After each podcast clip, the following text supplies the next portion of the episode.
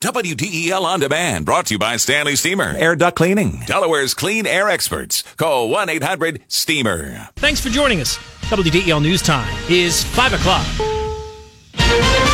This is CBS News on the Hour with Jeff Glor, sponsored by Cunard.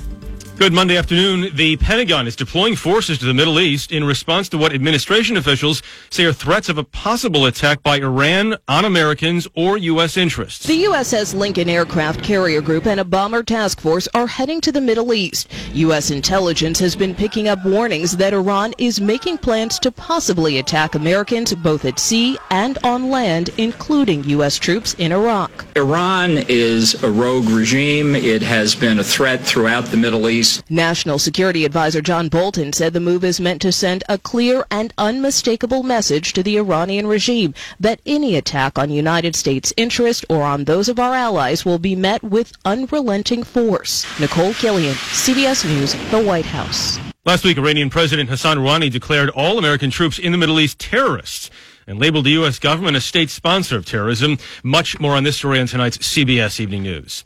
The House Judiciary Committee has scheduled a Wednesday vote on whether to hold Attorney General William Barr in contempt of Congress for failing to turn over the full unredacted report from special counsel Robert Mueller. Correspondent Nancy Cordes. Even if every Republican on that committee votes no, the Democrats will probably carry the day. And then they have to figure out just how aggressively they want to pursue this because just holding someone in contempt of Congress doesn't really have any teeth to it. It just depends on how far you want to take it.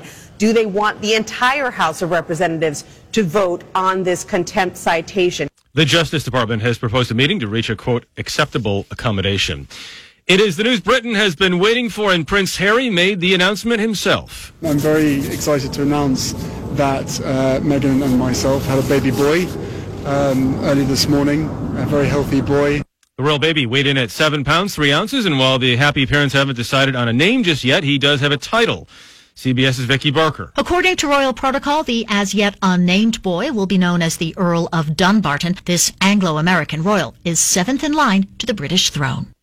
President Trump's latest threat to increase tariffs on Chinese goods left prospects for a deal to end the ongoing trade war in limbo and sent the stock market into a deep dive, down over 400 points in early trading. Economist Hugh Johnson. A renewal of the trade war between China and the United States that's going to have a big negative impact on the economy of China, which is already struggling, and it also would have a negative impact on the U.S. as well as the earnings of companies.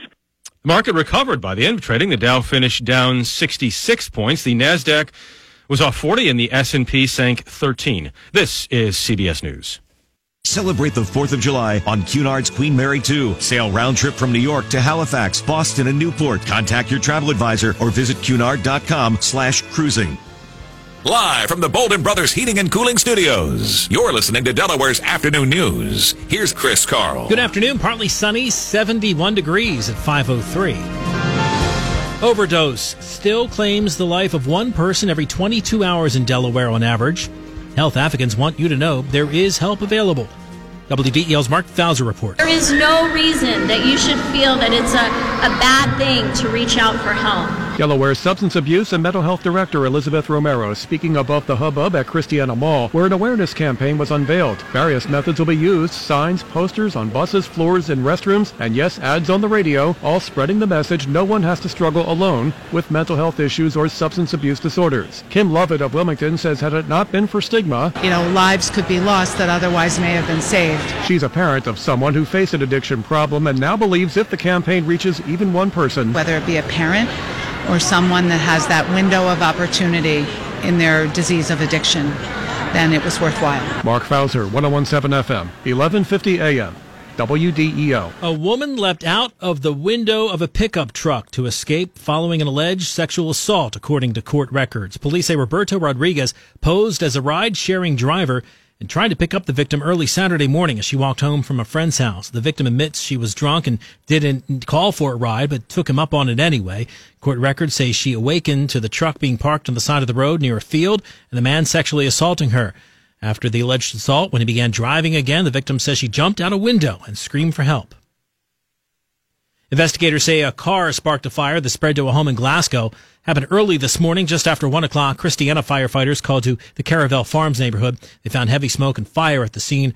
Investigators say the fire was sparked by a vehicle's engine in the driveway. No one was hurt.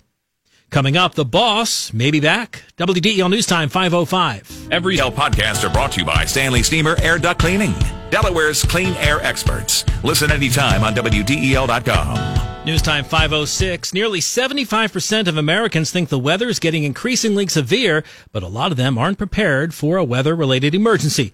Elisa Z has more. According to a new study by the Weather Company, 42% of Americans surveyed say they don't have an evacuation plan, and only 19% have a family meetup plan. Around half of those surveyed said they would evacuate if they were told to do so by the government. If a family member told them to leave, only 44% said they would evacuate. When people choose not to evacuate, the main reason is because they don't really think it's necessary, while others would stay home to take care of family members or pets. Elisa Z, free. NBC News Radio. Well, Google's polishing up Chrome with more privacy features. CBS's Jason Brooks has more details. Google's looking to make its web browser more private. The Wall Street Journal reports that Google may unveil the privacy tools for Chrome during Google's developers conference this week. Chrome would get a dashboard-like function showing users which cookies are tracking them while giving the option to block those cookies. Mozilla's Firefox and Apple Safari have already been restricting cookies for the past couple of years. The journal says the move won't impact Google's ability to collect user data for advertising, yet restricting the cookies will have a negative effect for smaller digital companies. A new survey says the Chesapeake Bay's blue crab population is on the rise.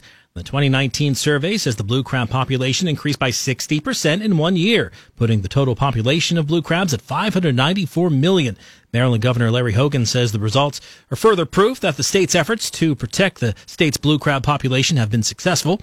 The rise in adult abundancy of blue crabs was higher than anticipated, given the poor influx of juvenile crabs in 2017 and 2018. Well, the E Street Band could be getting back together. At an event at the Raleigh Studios in LA, Variety says Bruce Springsteen told the crowd a years long dry spell is over. He says he wrote almost an album's worth of material for the band about a month ago. The boss also hinted at a tour. Springsteen's new solo studio album, Western Stars, is coming out June 14th. The single Hello Sunshine was released last month. Deborah Rodriguez, CBS News. Wall Street was lower today, but erased some earlier losses. The Dow fell 66 and a half. The Nasdaq down 40. S&P 500 down 13 today.